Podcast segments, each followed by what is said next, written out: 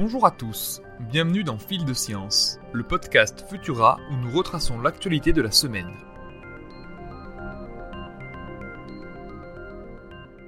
La structure du noyau terrestre serait plus complexe que prévu. Nous savions déjà que ce dernier contient un alliage de fer et de nickel comprenant une graine centrale solide entourée d'une couche liquide. Selon de récentes données issues du champ de recherche de la sismologie, la structure de cette même graine demeure un mystère. Plusieurs hypothèses sont avancées, dont une qui retient l'attention de la communauté depuis 20 ans. Il existerait une autre couche, distincte des quatre actuellement connues, croûte, manteau, noyau externe et noyau interne. À l'aide d'un algorithme de recherche très intelligent, une équipe de géophysiciens australiens a parcouru des milliers de modèles du noyau interne de la Terre. Ce faisant, ils ont trouvé des indices suggérant que, dans l'histoire de notre planète, deux refroidissements distincts auraient eu lieu et auraient modifié la structure du fer contenu dans le noyau interne. La découverte rend les scientifiques très enthousiastes et optimistes. Selon eux, il faudra bientôt réécrire les manuels scolaires sur le sujet.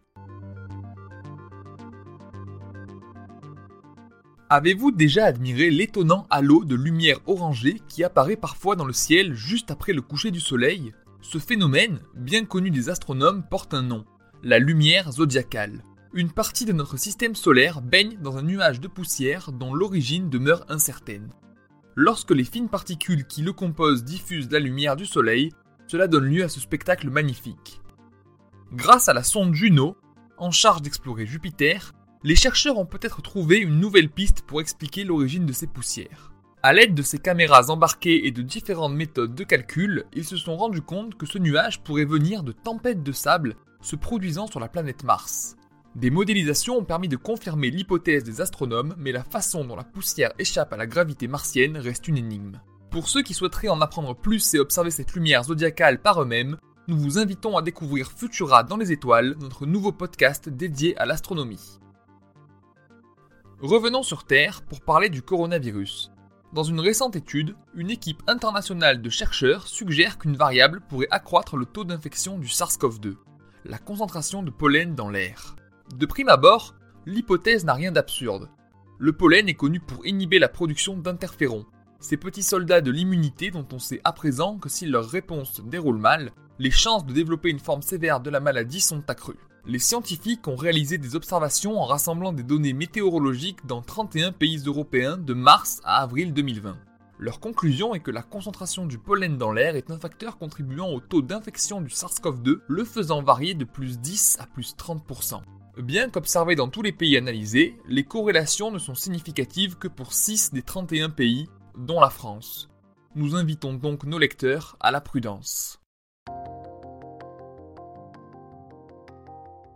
Toujours du côté du coronavirus, un retournement de situation ponctue notre compréhension du variant anglais. Si on le savait plus transmissible, certaines données prépubliées, donc non relues par les pairs et à prendre avec précaution, suggèrent qu'il serait également plus mortel.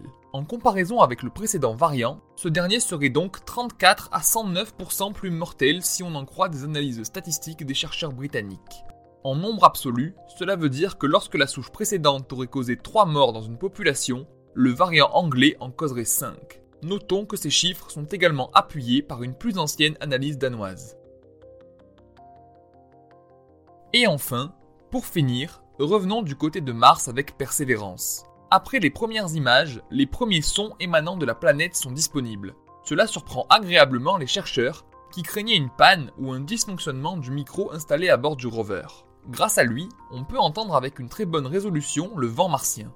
Une prouesse rendue possible par de formidables équipes d'ingénieurs qui ont dû construire un dispositif d'enregistrement sonore adapté à cet environnement bien particulier. En effet, sur Mars, le son ne se diffuse pas comme sur Terre. La pression atmosphérique est 150 fois plus faible que sur notre planète et sa composition est bien différente. Les sons de Mars sont à écouter sur Futura, bien entendu. Pour ne rien manquer de l'actualité scientifique, rendez-vous sur les plateformes de diffusion pour vous abonner à Fil de Science.